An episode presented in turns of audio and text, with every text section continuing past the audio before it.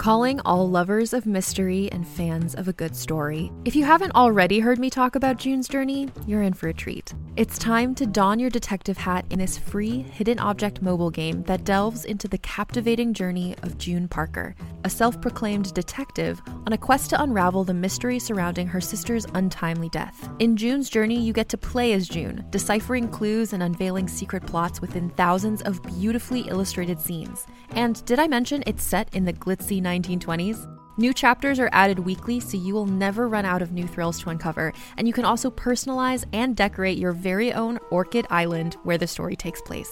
How sharp are your detective skills? Find out when you download June's Journey on your Android or iOS device, or play online via Facebook Games. Your detective journey awaits.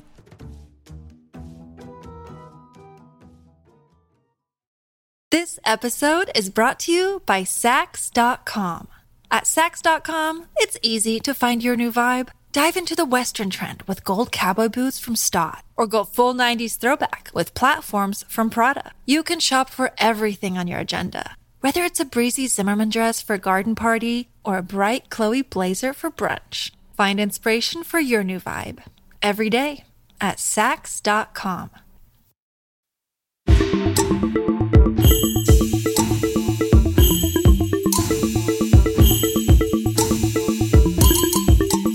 Bitches on Comics, the podcast by bitches for bitches. And I'm your host, Essie Fleenor. And I'm Sarah Century.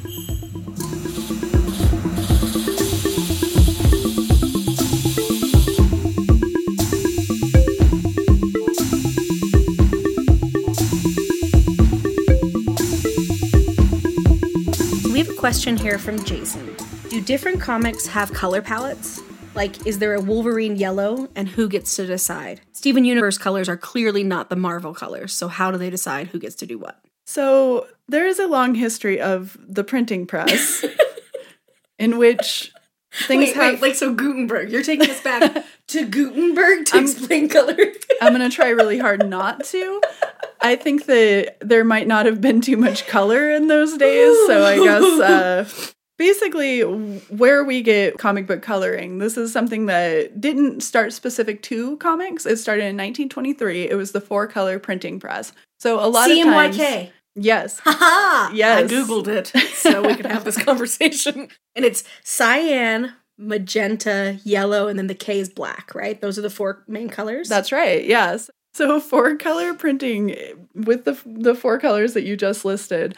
More or less what we did whenever we first come out with comics. This is me, the crew that we were all working with. yes, yes. what we did collectively, myself included, whenever we invented color in comics was you know, you stick to those four colors. They did the brushes, ink, that's the ideal. And supposedly out of this you are able to get something like 60 plus color combinations. 64 is what I read. Yeah. but that's not true because the printing press of those days were highly inconsistent. So if you try to make something that's anything from dark blue to purple to black, all of that looks exactly the same. And part of that's too, right? Because it's this isn't the right word, but pixelated. It's the dots, right? And part of Right. the reason you get colors is the space between the dots and how close they are. whenever they do the if you've read old old comics you see how the plate is just a little bit off That's like my favorite thing. They look haunted. you yeah know? it looks really good everything's just a little bit off to the side so So if you all aren't familiar with that, a lot of the comics, I'm thinking of the ones from the 70s, you have the inked outline of the character and then their coloring is not even a millimeter off, Mm-hmm. but it's just off enough to look like they're kind of streaking across standing the page. standing behind yeah, themselves yeah, yeah. It's, so it gets like a creepy aura. It's actually really fun. It's one of my favorite things about old comics. Yeah, I think so too.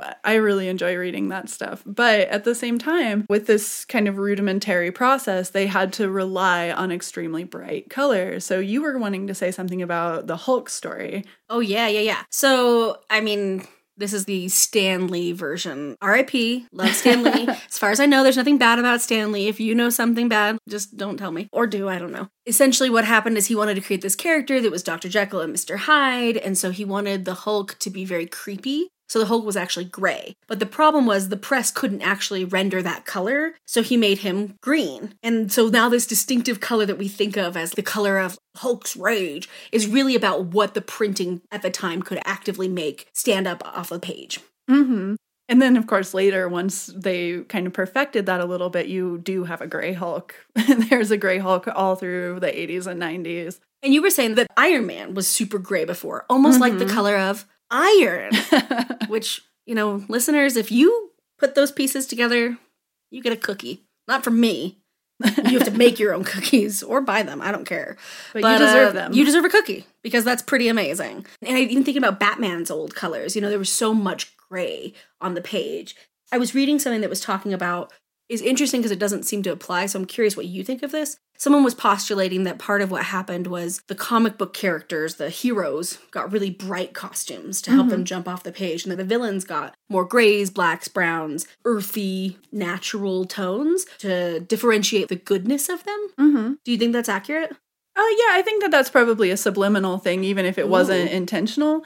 So, the visual style of comics essentially, I think, was just so dictated by that need for having those bright colors. Totally, totally. That obviously, if you have two people in bright yellow fighting each other, then that just is off putting, I guess, in a weird way. Yeah, yeah. Again, I was reading something someone else wrote about colors, and I was thinking about how so often the older comics, it's hard to figure out what the focus of a frame is sometimes because of the mm-hmm. way the coloring is done. Right, yeah, And definitely. I, was reading about Jordie Bellaire, and I mm-hmm. was reading about how Jordie likes to give her characters different colored blood. Mm-hmm. And I was looking at her panels, and I was like, oh my god, this contrast is so nice. You know, we got this orange character in Journey to Mystery who bleeds blue, Mhm. and you know, Sif is covered head to toe in blood that is blue. Mhm. And it makes a really interesting contrast because, you know, Sif wears a lot of red that wouldn't come across the same way necessarily.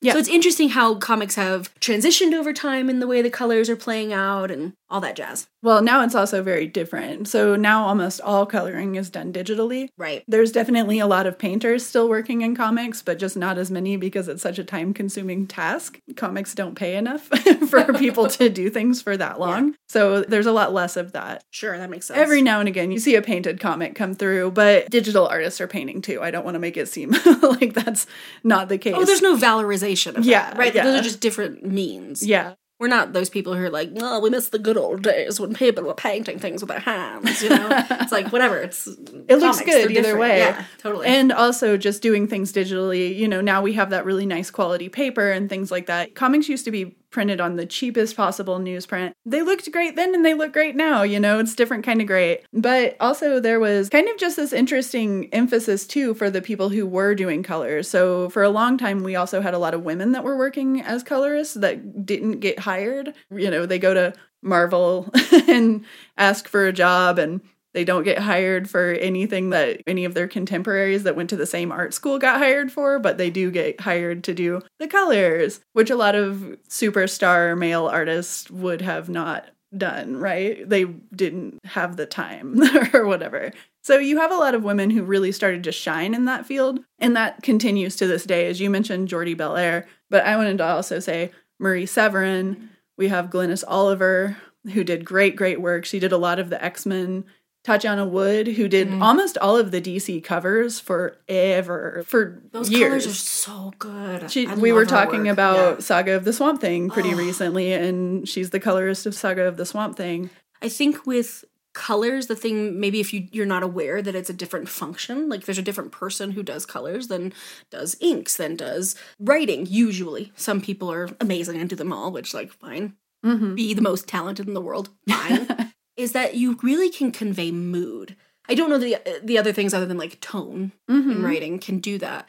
And we were talking, you know, Saga the Swamp Thing. I think you get that earthy, that mood of like creepy earthiness, Mm-hmm. which I I think is not at least not what I think of when I think of creepy. So it, it takes a certain balance. We you know we were talking about the Saladin Ahmed piece Abbott, that graphic novel, and how it evokes the 70s through its coloring, but doesn't replicate what comics were doing in the 70s. So it's really interesting how important coloring is really to how we feel when we read something. Absolutely. And that's interesting too, because there's the example that we have, you know, is there a Wolverine yellow? There is certainly an X Men yellow. Yes, there is yes. an, a yellow that we really only see in the X Men. And then there is for Steven Universe, it's more important for the theme of Steven Universe for this to be a non confrontational, kind of more pastel oriented. Even the red of Steven Universe's shirt is a little bit on the muted side.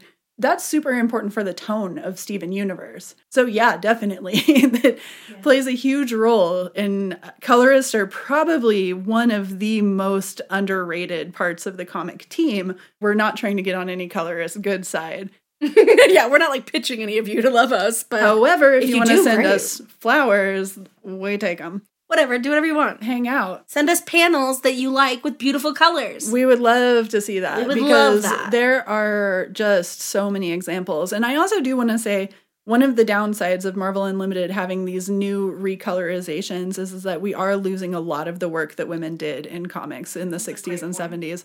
So we have like Marie Severin for the longest time she was doing all the colors. It's whenever before she passed away she had the chance to be the person who recolored her old ec comics. So wow. those comics look beautiful. And they're done by the artist who they're the original, done by the person who originally really did it. Now the colorist often their credits are kind of taken out we oh, don't wow. see as much because it's basically just people doing uh, flats over these comics because that does work and visually it does look good. It's very appealing. And I understand to some extent because it would be really hard.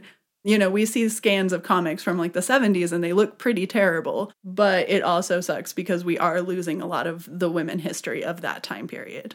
So that's pretty much all I have to say. Do you have anything else? Yeah, I mean, I think the only other thing I would say is like some of that is going to be dictated by the publisher.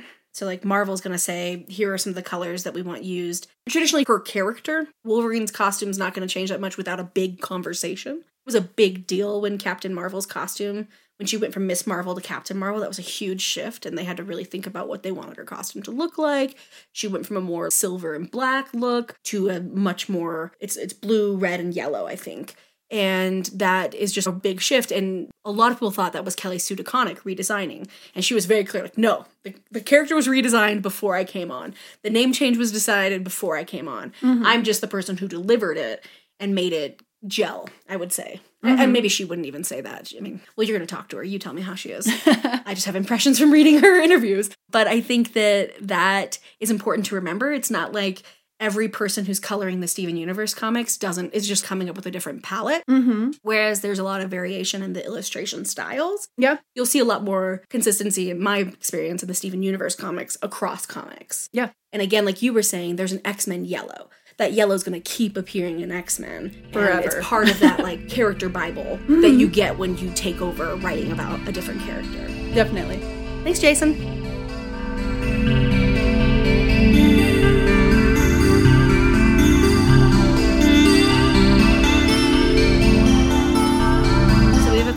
From Ashley Are there any upcoming projects or articles y'all are working on that we should read? So, Sarah, I think you should definitely talk about the volatile anesthetic. Yeah, so I do a webcomic with my friend Tana, and it is called The Volatile Anesthetic. You can subscribe to it on Patreon. We also have a website for it. It's kind of a superhero story that's more or less about these characters who keep forgetting what situation they're going into. So they meet the same villains again and again and they forget about them because as you see in superhero comics there's always that continuity inconsistency. So what if that were the plot right? Like what if that were the hero villain dichotomy is you have somebody who's just able to make you forget again and again and again and you don't know you know you don't know the continuity anymore. That's kind of what the commentary is about. So basically i've been working on that. And you do the inks and you write the story right? Yeah i write and then i did all of the character design and all of that and then i do the outlines and okay. then tana does the water watercolor. So okay. it's completely hand watercolored.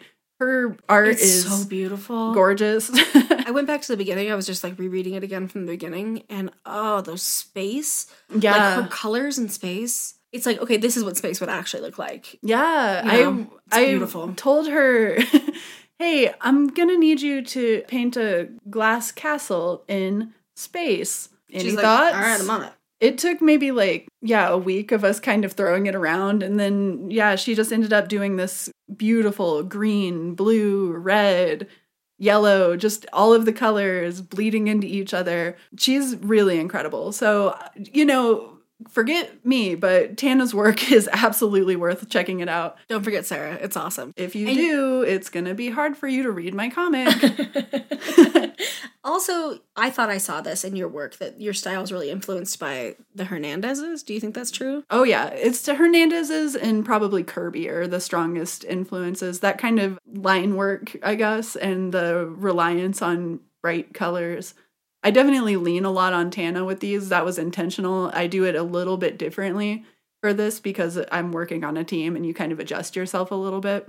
We had to, our process of trying to figure out the pages was bonkers because nobody does watercolor comics, so there's no guide for that. You're like, we'll just make it up. We're gonna have to basically just the longest trial and error. It took us probably six months to get this down before we actually got it down, right? Yeah. And now we've got it down. Now we've got a good system. So that one's going to be going for a little while. We don't have a specific end date. We're on probably page 23 or 24 right now. And then it'll probably end up going for a few hundred pages. So that'll be fun. And it's kind of something to invest in just like low key. You it know? comes out like one page a week. Is that One right? page a week, yeah. We were doing Wednesdays, but now that we're doing Bitches on Comics on Wednesdays, we're thinking about moving it to Friday. But be that as a gay. Every time I say that, it always gets a laugh. It's, It's such so funny. It's such a pandering move. I love it. do it every time, every fucking episode. Let's do. Oh well, be, that, as it gay. That should have been the name of the podcast. Oh my god, that's our other podcast about graphic gay sex. Be that as it be that as it gay graphic sex. anyway, that's basically it. what I'm working on. I've done. There's a short story of mine that's appearing in a tribute to David Cronenberg's works called The New Flesh. It's just an anthology with a lot of other creators. That one's going to be really good. I think it's coming out in January or something. And yours is a horror piece, right? Yeah, that's. I mean, they're all horror pieces. Yeah, Oh, okay. Cronenberg did like The Fly and Oh yeah, I mean, like I knew Cronenberg's name, and I was like, I know like what that stands for. I just Yeah. forgot that it would be all horror. yeah, it's like that gross horror. Yeah, yeah, of. body horror. Yeah. that's like like turn inside out or like Yeah. have eight arms and Yeah. very cool, very cool. I'm really excited to read that. Yeah. it's gonna be exciting. That is exciting. I just got the proof back on it, and I'm just blown away already by all of the people who are involved. So the New Flesh anthology coming out sometime soon. It's through Weirdpunk Books. I love it. Yeah. Love it. And I'm sure I have, I mean, I'm always working on like 700 things, so God knows how this is going to change. We'll answer this question again soon. Yes, we will. All right. What about you? So I'm doing a lot of editing. I'm an editor as well, so I'm editing a couple different manuscripts. I edited a memoir of a trans man who talked about his experience transitioning and about how he always sort of felt out of place in his gender and as like what that meant being a lesbian. And then how does that now translate? And like how does he come across as a straight person? And like how weird that is. A very dear friend of mine it's called chemically enhanced butch. It's gonna be amazing. And then i'm editing a novel for a client a couple actually i've got three novels i'm working on right now. So i really love editing work. It's fun. It's i was telling sarah it's like the opposite of writing where writing is just constant problem solving and decision making. Editing is like i found your problem I'll help you fix it, but it's really yours to fix. I don't have to fix it. So that really uses a different skill set, and I find that really nice. I've been trying to get back to some of my creative, straight up creative work. I think we've both been doing a bit of that. So I've got a couple short stories I'm working on, and I think I'm going to finish one this month, and I think I'll be able to finish the other next month. So the first one's about a demigod who has to protect his village against violent interlopers who have contracted a mystical illness. So it's like an epic fantasy setting. It's hyper queer. I kind of, I think for a while there, felt guilty writing queer stuff and knew that there isn't always an audience. Not, that's not the right way of putting that. There's not always a lot of faith in publishing that mm-hmm. there is an audience. Right. And then I realized I just don't care at all if someone's going to publish it or not because this story matters to me and it means it's going to matter to other queer people. And someone will publish it at some point. Yeah. Maybe I'll get a penny for it, but like who even cares? I feel mm-hmm. really good about that story. It's called The Porter. It's all about there's sort of like two definitions of porter. One's like someone who carries your bags for you, then the other one is someone who mans the gate in the medieval city. That's who this character is. And then the other short story is about an android who learns how to feel in a post-apocalyptic world. And that's really fun. And it's weird and random. And I had to watch a bunch of Android stuff for it. So I'm really, really excited for that. I didn't have to, I wanted to. I am also writing for Xtra, which is a queer publication. I write a lot of stuff about queer relationships, health, and uh, pop culture because I'm always thinking about pop culture. And I just wrote an article that just came out about Queer Eye and other TV programming that's based in queerness. And then how fat shaming plays out in that. So you can catch my work there. And We both write for FANGRRLS. yes, for SYFY Wire's feminist vertical, which is called FANGRRLS. And I think I've done Star Trek, Bustle. I'm kind of all over the place. Oh, Comics MNT and Shelfdust Site, which are both things that you should always subscribe to because they're doing independent deep dive comics criticism. They just got finished doing Women Watch the Watchmen, which was just feminist and queer people talking about the Watchmen. And our review of it wasn't maybe that it was the greatest comic of all time, like you usually hear from every white straight guy ever. Yeah, yeah. Thank Gad. We've got some different commentary on that. It was really nice, and I closed it out. I did uh, the 12th chapter. There were 11 other critics. They all did incredible work, but I was just beyond giddy to be able to be the person who had the final word. So, Yeah, that was a really cool. that was a really really cool project. I really like that. if you know me, final words, such a thing in my life. But, you yeah, can that always, was great. You can always follow anything that Sarah and I are doing at our websites. Sarah's is sarahcentury.com and mine is essefleenor.com. And we're both on Twitter, so Oh, yeah. that's also a good way. We share a lot of links through that. If you don't have Twitter, you know, Sorry. it's all good. don't worry about it, I guess. Yeah. Read our books when they come out. yeah. You can shop from anywhere doing pretty much anything. You might shop while working, eating, or even listening to this podcast. And however you shop, we all know and love the thrill of the hunt. But do you also know how to get the thrill of the best deals? Because Rakuten shoppers do. With Rakuten, they get the deals they love with the most savings and cash back. And you can get it too. Start getting cash back at your favorite stores like Sephora, Nike, and even Expedia if you're looking to get some travel in. And getting cash back doesn't mean you have to miss out on sales because those can just be stacked right on top. It's easy to use and based on a simple idea. Stores pay Rakuten for sending them shoppers, and Rakuten shares the money with you as cash back through PayPal or check. Download the free Rakuten app and never miss a deal. Or go to Rakuten.com to start getting the most bang for your buck. That's R A K U T E N.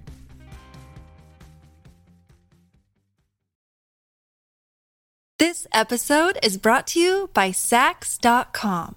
At Saks.com, it's easy to find your new vibe. Dive into the Western trend with gold cowboy boots from Staud, or go full 90s throwback with platforms from Prada. You can shop for everything on your agenda, whether it's a breezy Zimmermann dress for a garden party or a bright Chloe blazer for brunch. Find inspiration for your new vibe every day at Saks.com.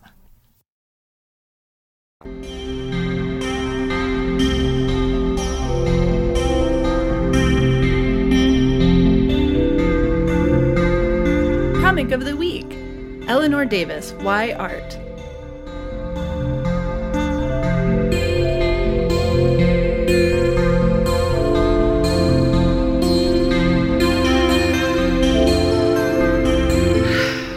This comic, it was put out by Fantagraphics, is that correct? Yeah. So, Fantagraphics, really big indie publisher, put out tons of stuff, Love and Rockets, all the greats, 8 Ball, etc., etc. So, Why Art just begins as this kind of meta commentary on art, making jokes about different kinds of art, Like art, orange art, yeah, blue and orange art elements, just that kind of stuff. And the whole time it turns out it really is a commentary on art, right? Just in general, just this weird meta commentary, artists looking at art from the outside of art, asking, why art? So the way that that ends up manifesting is you have the focus shift totally from these kind of short jokes and the different kinds of artists and all of that to being an actual narrative of these artists who try to put on art shows and one of their art shows goes catastrophically wrong so it gets torn up everything is terrible right Mm-hmm. and then they make an art version of themselves that's Ugh. perfect The mini versions of themselves. yeah And they're like, I made mine slightly smarter. mm-hmm. The perfect version of them is the art that they make now and there's all of this conversation around that right I feel like I'm gonna start bawling my eyes out. It's, it's, so, so, touching it's such a beautiful story after that dolores ends up deciding just to reach in and just start destroying things, just crushes all of the stuff. Everybody's freaking out. These are our perfect versions of ourselves. How could you hurt it? And then it ends with that question, right? Where I'm not to give the whole ending away, but I do want to say that basically the whole question just turns out to be from the very beginning Why why art?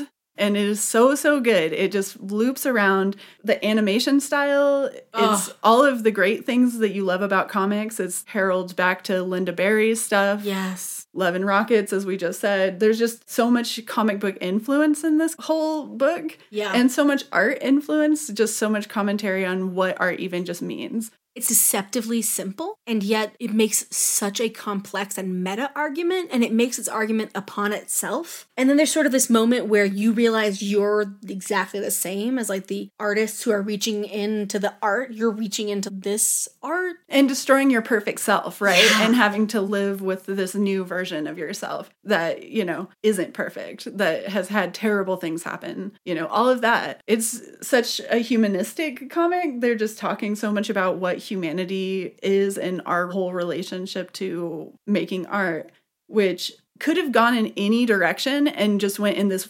unbelievably profound way. Just made these kind of representations of she has shark teeth, you oh know, Oh all God, of that just teeth. really strange Oh. kind of meta commentary, but it all means something. And it's laugh out loud funny. Yeah. Several times I had to set it down and just laugh about something that she wrote. A joke that you're turning the page and like, okay, there's a rhythm here. I get it. I get it. And then the punchline's so unexpected. hmm And I just don't feel like that's super common. And it's such an incredible gift of Davis's. Yeah. This, I mean, I've read other Davis works and I think that just overall her stuff is incredible, really one of the best. But Why Art was the one that completely solidifies it. She has to have been one of the greatest creators of 2018, probably. It just kind of blew everything out of the water and there was so much good stuff in 2018. So, so yeah, much good 2018 was a great year. a lot of comics that we'll talk about that also were, you know, mind blowing and really mm-hmm. good. Yeah.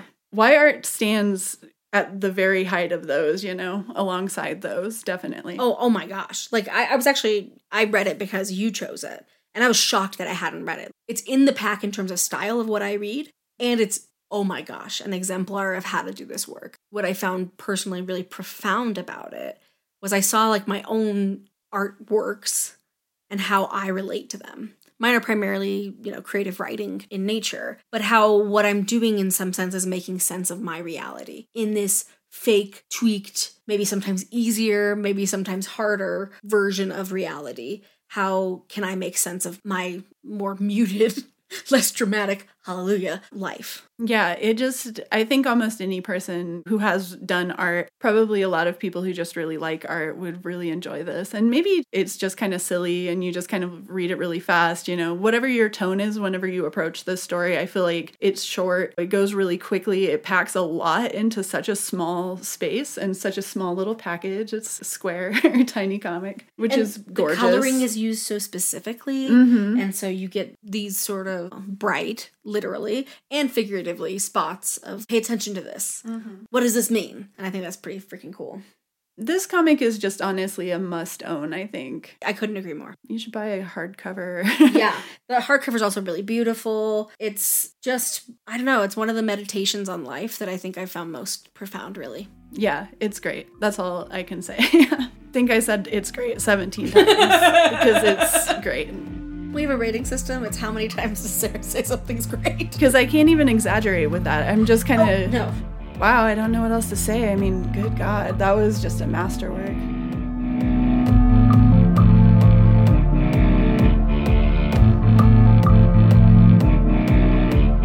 Thanks for listening to Bitches on Comics, the podcast that is here to answer your comic book questions and our own.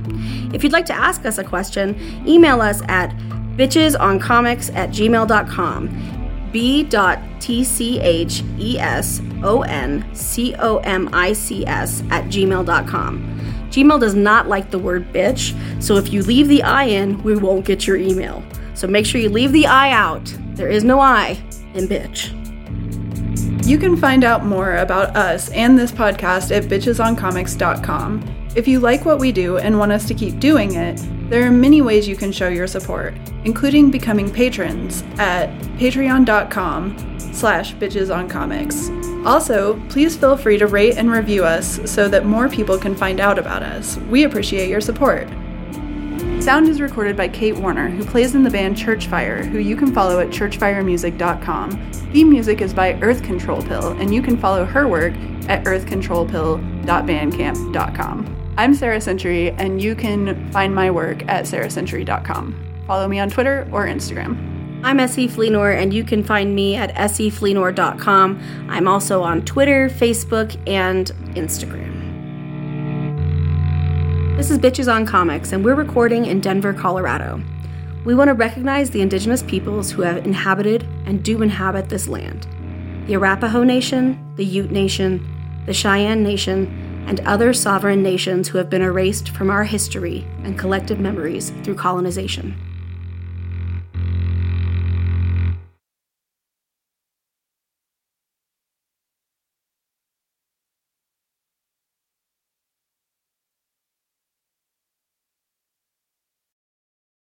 Hey there, this is Justin Bartha. I made a funny new podcast, King of the Egg Cream. It has the greatest cast in the history of podcasts with actors like Lewis Black, I'm torn by my feelings for two women. Bobby Cannavale, You can eat it, or if someone hits you, you can put it on your cut. Melanie Lynskey, I wonder what these marvelous things are that look just like boiled chicken feet. Jason Ritter, I can break things and pick locks and kill people. Michael Stuhlbarg, The whole point is to inspire people that they should make themselves better. Ari Graynor, No, don't whet its appetite. What are you, an idiot? me, Justin Bartha, That's not just any egg cream, that's a Lemke's special. and all narrated by the hilarious Richard Kind. This is the story of Harry Dalowitz and how he rose from nothing to become New York's King of the Egg Cream.